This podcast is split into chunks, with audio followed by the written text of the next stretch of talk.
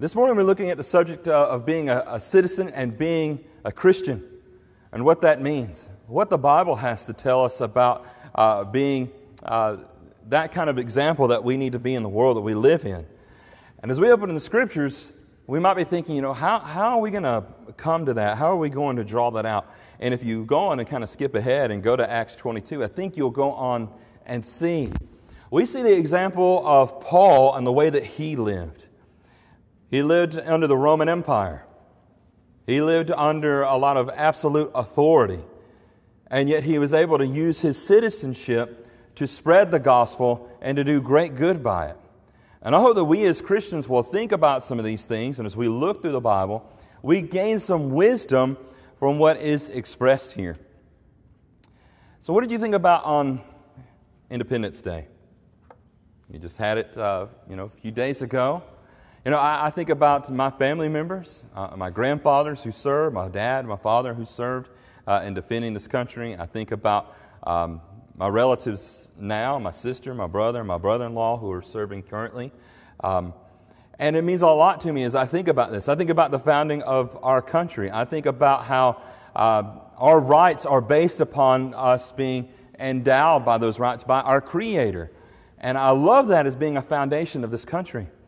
And that having these basic things as a basis of, of our nation as long as we've had God there as the foundation of rights, we've had a way of which we can repent.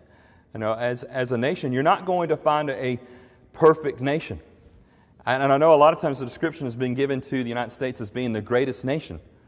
Uh, to be more honest with you, I think the spiritual nation, that is the church, is the greatest nation, the nation of which it says that we are God's people and His nation in 1 Peter chapter 2, that we are that nation. But we can be thankful for the rights and the blessings that we have in this country. And we can take those rights as citizens and use them for greater things. And I think that we've seen that. When we look at the mission work that's been done in our brotherhood and the churches of Christ, to be able to go out into various places in the world and to have the support from our, our parent country, to have those rights, to know that they have our back if anything were to happen to us wherever we go that is a, a blessing and, something to thank God for. And I think it's very providential that we have those things and, and, that support to where in the churches of Christ we can, we can do things like that, that we can use our citizenship to help spread the gospel. So when I think about those things, and, and I, I, don't know what your thoughts were on Independence Day, it might have been fireworks and hot dogs and things like that, um, and we got to see some of that. But I really think about how much a blessing it is uh, to be a citizen here in America and to be a Christian and to be able to have that influence on this nation. I believe, as I look at the history of our nation, that it was founded as a Christian nation. Of the 250 founding fathers of the United States, uh, only four of them professed to be a deist. And a deist back then meant that you believed in God, and many of them believed in Jesus, but they did not believe that the Bible was infallible. And so you had about four of them out of about 250. And to think about that, I think it, it helps us to understand, um, you know, why we believe what we do and how great uh, this nation is. One man uh, famously said, I think it was G.K. Chesterton, said that America is a nation with the heart of a church, and its creed, the Declaration of Independence. Um, and you can, you can see some of that as the founding of this country. But my attention this morning would be look at that greater nation that we are a part of as the church. As we are Christians to use our citizenship for a greater thing.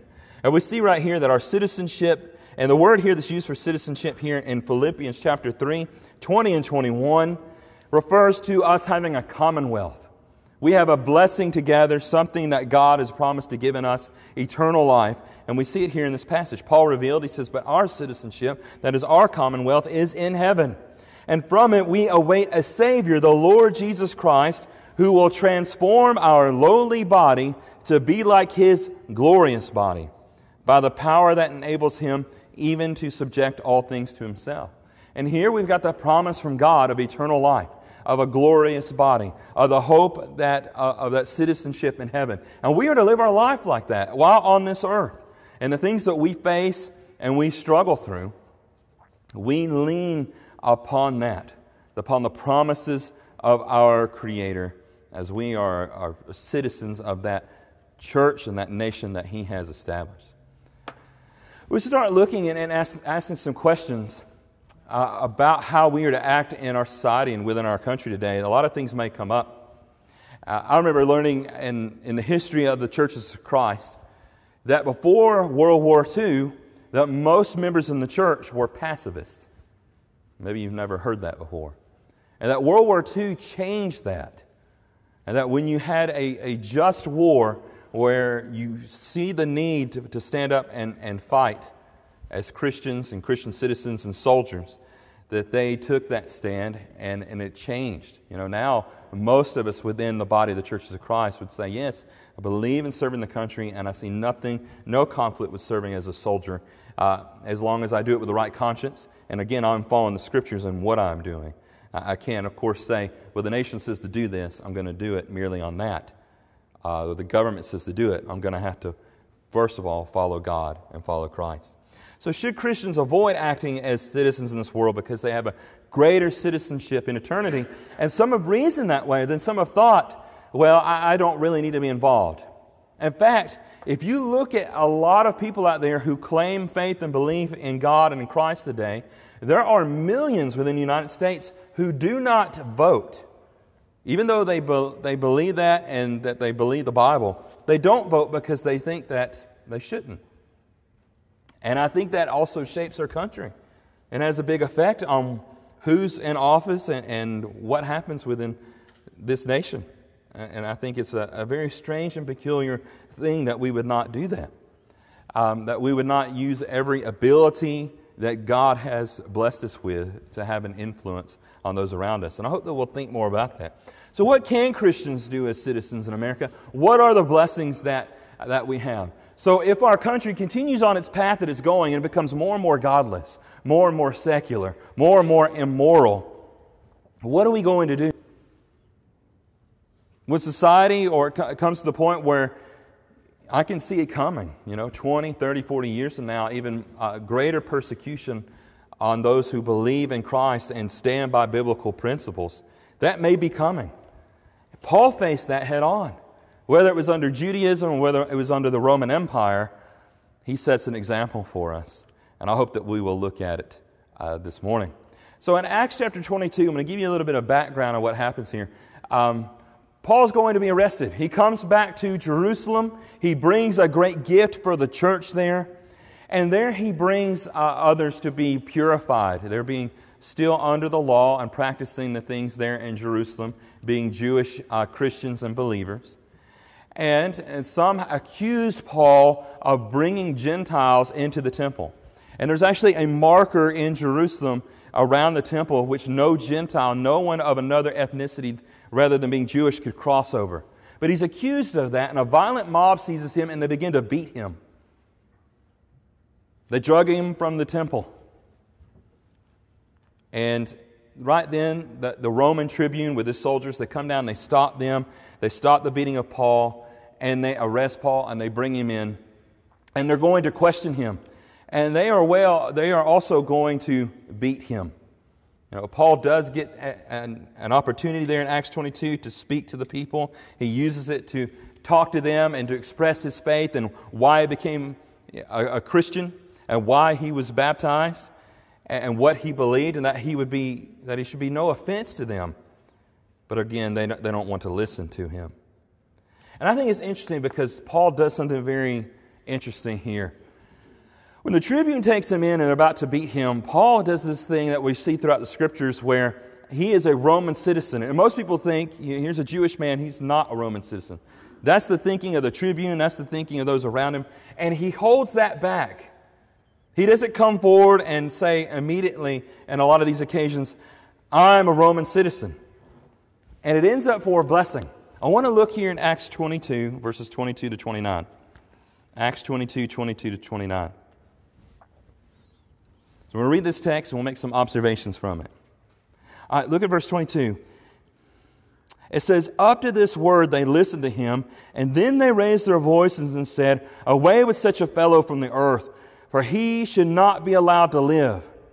And as they were shouting and throwing off their cloaks and flinging dust into the air, the tribune ordered him to be brought into the barracks, saying that he should be examined by flogging. They're going to beat him and whip him, whip him further for stirring this mob up. They're blaming him. It says right here to find out why they were shouting against him like this. But when they had stretched him out for the whips, Paul said to the centurion who was standing by, Is it lawful for you to flog a man who is a Roman citizen and uncondemned? So he uses his citizenship here. Roman citizen, and I've not been judged, I've not been condemned. Verse 26 And when the centurion heard this, he went to the tribune and said to him, What are you about to do? For this man is a Roman citizen. And so the tribune came and said to him, Tell me, are you a Roman citizen? And he said, Yes. The tribune answered, I bought this citizenship for a large sum. Paul said, I am a citizen by birth. And so those who were about to examine him withdrew from him immediately, and the tribune also was afraid, for he realized that Paul was a Roman citizen and that he had bound him. What he had done uh, would go, was go too far. And Paul does this. He allows a lot of these circumstances to go further than what they should. And it ends up being for his blessing. He's going to receive protection now, he's going to get his full rights now. So, Paul again allows the Romans to stretch him out to whip him. Paul waited to profess that he was a born citizen. I mean, he could have said while they were tying him up or before they got to that point, listen, I'm a Roman citizen. He doesn't do that.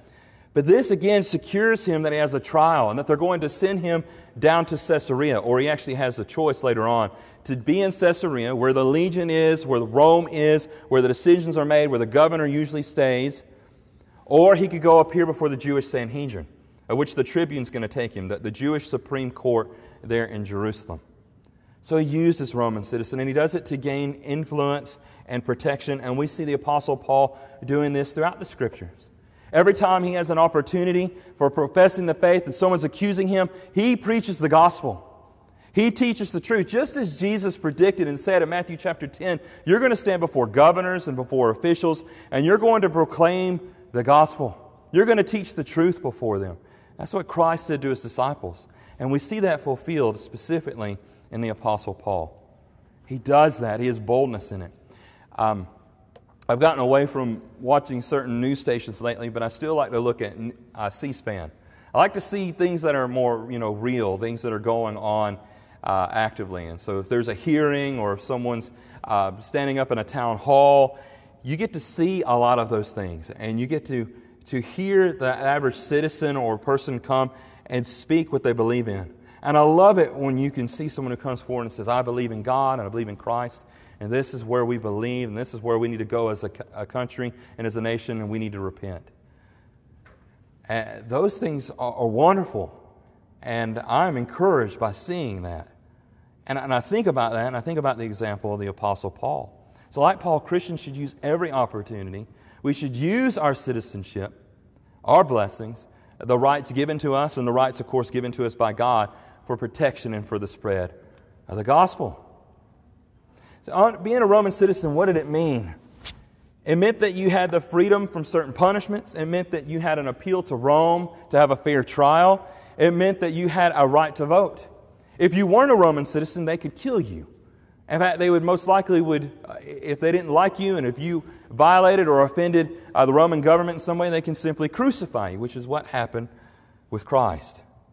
But Paul uses his blessings here. When he's given a choice by the governor Festus of going to Jerusalem or Rome, he appeals to Rome. He gives his vote, he gives his decision. He uses his ability here that is given to him under the Roman government to make that decision.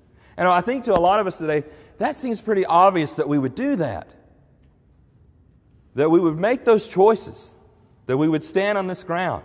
But in times past, many people have thought, you know, I'm just going to be again disconnected. I'm going to have no involvement what is going on in the community, in the country, and the nation around us.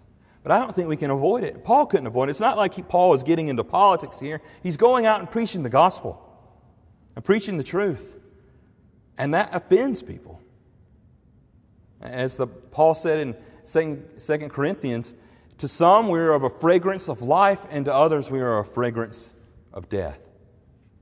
You see that in that reaction. Furthermore, after Paul was arrested here, he uses his rights. Acts 23.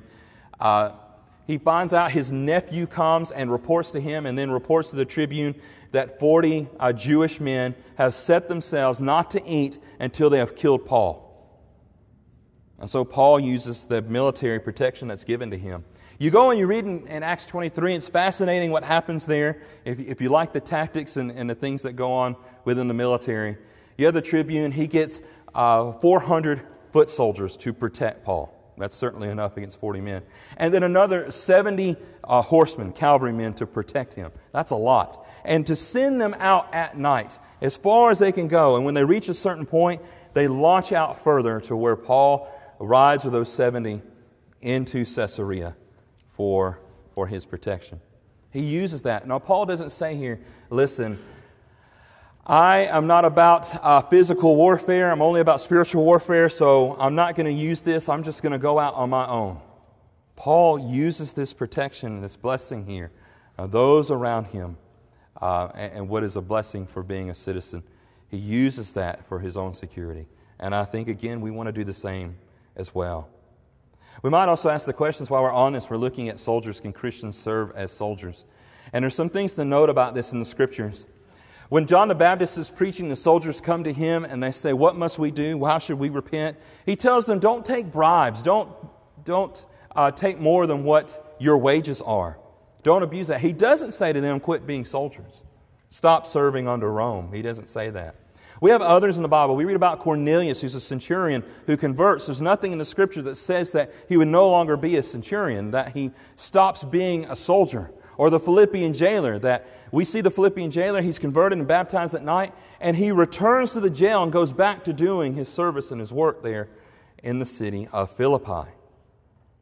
And we have nothing in Scripture that indicates that someone would stop doing that or stop serving in the government as long as they did it according to what the Scriptures say. The Scriptures mention the government being the sword given by God in a positive way to, to um, enforce justice and to bring justice against those who do evil. That God has instituted that power in Romans chapter 13. In fact, the government is called God's minister, his, and the Greek word being a deacon or diakonos not as in a deacon of, church, of the church, of course, but as an official servant of God. God has a purpose for it. That doesn't mean that God approves of everybody that comes into office and what they're doing. Certainly not when Paul is writing some of these things. Nero is coming into power. In fact, when Peter says in 1 Peter 2, which that passage is up there, when he says submit to the government, that's under Nero, who's persecuting Christians who's going to blame them for burning Rome, who's going to put them up on crosses and burn these Christians. And Paul, uh, Peter says there, again, submit to the government. To get a bigger picture of this, why would that be a good thing? Why would you do that? If you read the book of Revelation in detail, you see that in the persecution of the government, God's providence will work out. Even if we were to lose our lives before what we believe in, greater things come from that. That Christ ultimately, in the end, will win. And no power that is corrupt like that will continue to stand. And I think that continues to, to frighten a lot of people today. And we turn on the news and we look at the things going on, and you see some of the corruption. You know, is it, is it going to get worse? Possibly. Right now, it looks like it is. But in the end, God is going to bring about justice. Whether we get to see it in, in this life or the next, He is going to work it out. What we do is stand by our faith stand for the truth. Another thing that stands out to me about soldiers here is that the Bible often describes us as soldiers. You know, if it was a sinful and an evil thing, I don't think the Bible would say, I want you, you know, be like this evil person or this evil occupation.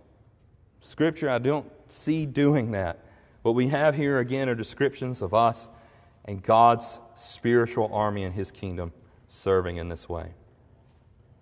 And I think what we've seen this morning as is what Paul says right here. Uh, I'm sorry, what Jesus says right here is he tells Christians to be wise, his disciples be wise as serpents and innocent as doves. You live a right life. You don't do evil. You don't extort anybody. You treat others with respect and kindness. But you be wise in how you behave and how you take the gospel and the truth to others. And I hope that we think about that this morning. One other occasion before we finish this morning I want to share with you was in Acts chapter 16.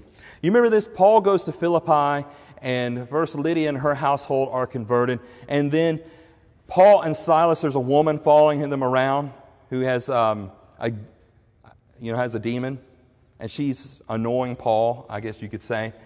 And he casts out the demon from her, and those who were her masters find out that this has happened, and they get angry at them. So they take Paul and Silas and they drag them before the magistrates of the city, and they beat them with many blows, it says. The magistrates encourage them to do that. Then they lock them up in stocks in the inner prison in the dark of that night.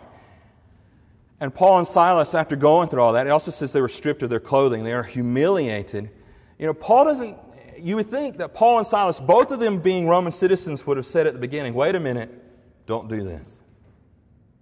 You know, you can't strip us of our clothing. You can't bind us or put us in prison. You can't beat us. They don't do that.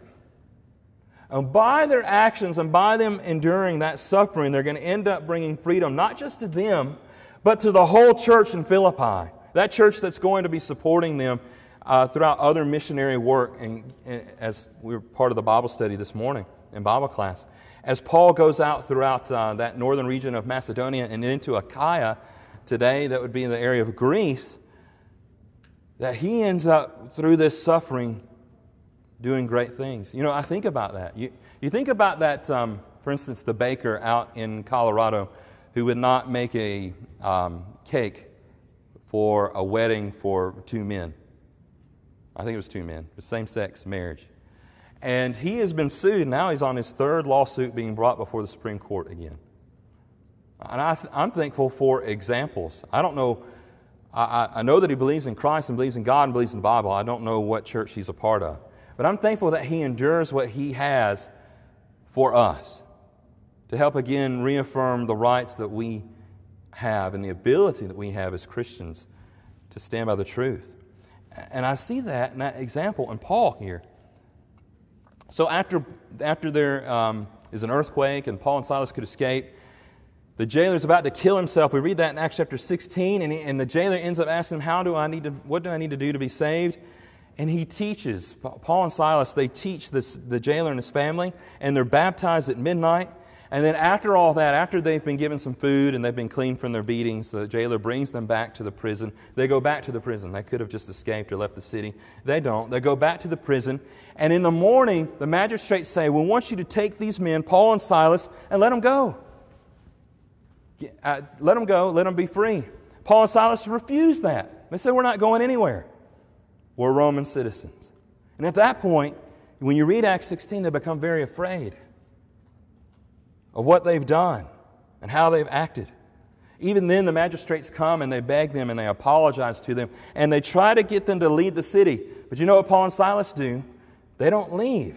They go and they visit with Lydia and they go back to the, uh, the jailer and to others and they visit before they leave. They're not in any hurry now. Why? Because they stood up for what they believed in, they stood their ground. And they used their ability here as citizens. And I think that's an amazing thing to think about.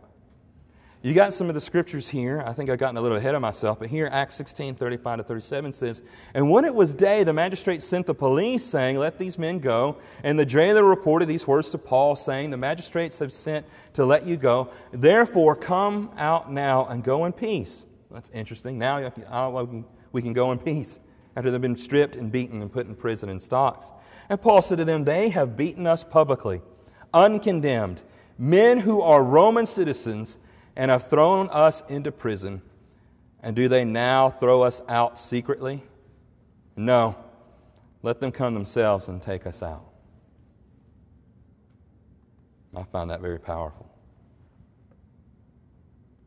And so the scripture goes on and says, And the police reported these words to the magistrates, and they were afraid, and they heard that they were Roman citizens. So they came and apologized to them, and they took them out and asked them to leave the city. So they went out of the prison and visited Lydia.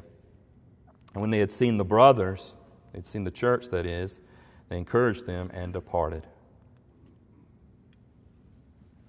As we think about these things, I hope that we as Christians think about how that we, we behave and our behavior toward those who are governing above us. I pray just as much for President Trump as I did for President Obama. And I pray for those governing officials, and I pray for the governors, and I pray for um, those, those who are in these positions within our, our community. Even though I may disagree with what they stand for and what they say and, and some of their actions, I'm doing that because the Bible tells me to. The scriptures go on and tell us to honor those who are above us. And I hope that we do this, that we don't go around just bad mouthing you know, certain people all the time. And you see it on social media. Very hateful words to one party or the other. The Apostle Paul, as he stood before Governor Felix and Festus, these are Roman governors. These are men who are in an in a empire where slavery is rampant, where sexual immorality is, is rampant, where people, if they don't want their second daughter, which many of them didn't, they would just expose them. They'd put out the child, the infant, in the streets and let them die.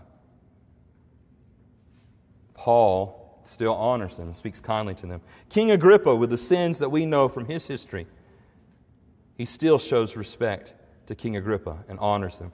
Peter says, honor those leaders. And listen to what Titus, this was our scripture reading this morning, Titus 3 1 through 2. And he says, remind them to be submissive to the rulers and the authorities. Submit to them. And if it's not a matter of going against your faith and against Christ and God, then submit to them. He says to be obedient, to be ready for every good work. Listen to this to speak evil of no one to avoid quarreling, to be gentle, and to show perfect courtesy toward all people. I don't think we're going to be able to persuade the other side in, in disagreements if we are hostile toward them, if we're speaking evil about them, especially even behind their back. Now, what the Bible tells us, 1 Timothy 2, is to pray for the nation's leaders. Pray for them. And we could ask this question should Christians honor and obey rulers who support abortion? As I mentioned earlier, Roman Empire allowed this, allowed you to kill your infants even after they were just born. What do the scriptures show us? Now, I strongly disagree with it. And I think this is a great sin, a greater sin in our nation than slavery was. The murder of innocent, unborn human life. At the same time, I'm going to do what the scriptures say, and I'm going to honor and obey the governing authorities as much as I can. I'm going to show the respect there that is, that is needed. Why? Because I want to use my citizenship to spread the gospel, not to bring a bad name on the church. And I ask you today, how would you stand by faith in Christ before the public arena? with social media, and you can almost put anything out there today. Or if you go stand in a town hall meetings, city hall, or, or whatever it might be, how will you be perceived? How will you present yourself as a Christian? I hope that we can look to the example of Paul as we did today. You know, this is what Paul did. All the courts and everything he stood before, he preached and he would talk about his conversion.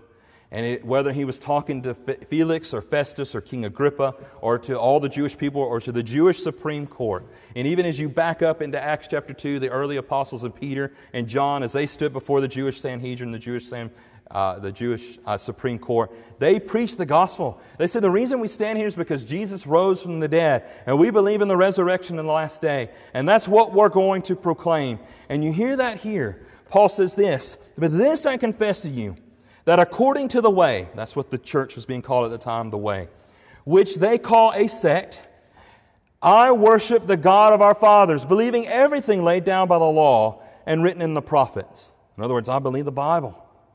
Having a hope in God, which these men themselves accept, that there will be a resurrection of both the just and the unjust. What Paul is saying is here I have these Jewish men mostly of, this, of the Sanhedrin, of the Sadducees, accusing him of d- causing problems because he preached the resurrection.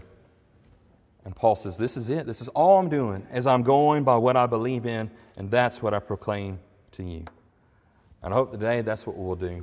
The first thing we're going to proclaim and teach the others is I believe in God, is the foundation, who's the creator of all things, the foundation of our moral values, and that He has sent Jesus Christ, who died and was buried and rose again. That's what we proclaim. That's where we need to stand as Christian citizens. This morning, if you're not a Christian, if you haven't obeyed the gospel of Christ, it is his death and his burial and resurrection. The only way you're going to have real freedom in this life and freedom from sin is to obey the gospel. And all your sins be washed away, according to Colossians chapter 2, verses 12 through 13. That is, that you believe and you confess that, you're, that you are baptized uh, after you've uh, repented of your sins, and that from baptism is God who raises you up. I want you to listen to what Paul says here as Ananias exhorted him Paul gave this account as he was standing before those people, before he was beaten there, that we read about in Acts 22. He says, Ananias said to him, And now why do you wait? Rise and be baptized, and wash away your sins, calling on his name. That's what Paul preached again, using his ability and his voice as a citizen. I encourage you this morning, if you haven't put on Christ in baptism, follow the scriptures. It says right here that you wash away your sins. God washes away your sins in baptism. If you need to repent, if you need prayers, we encourage you to come right now while we stand, while we sing.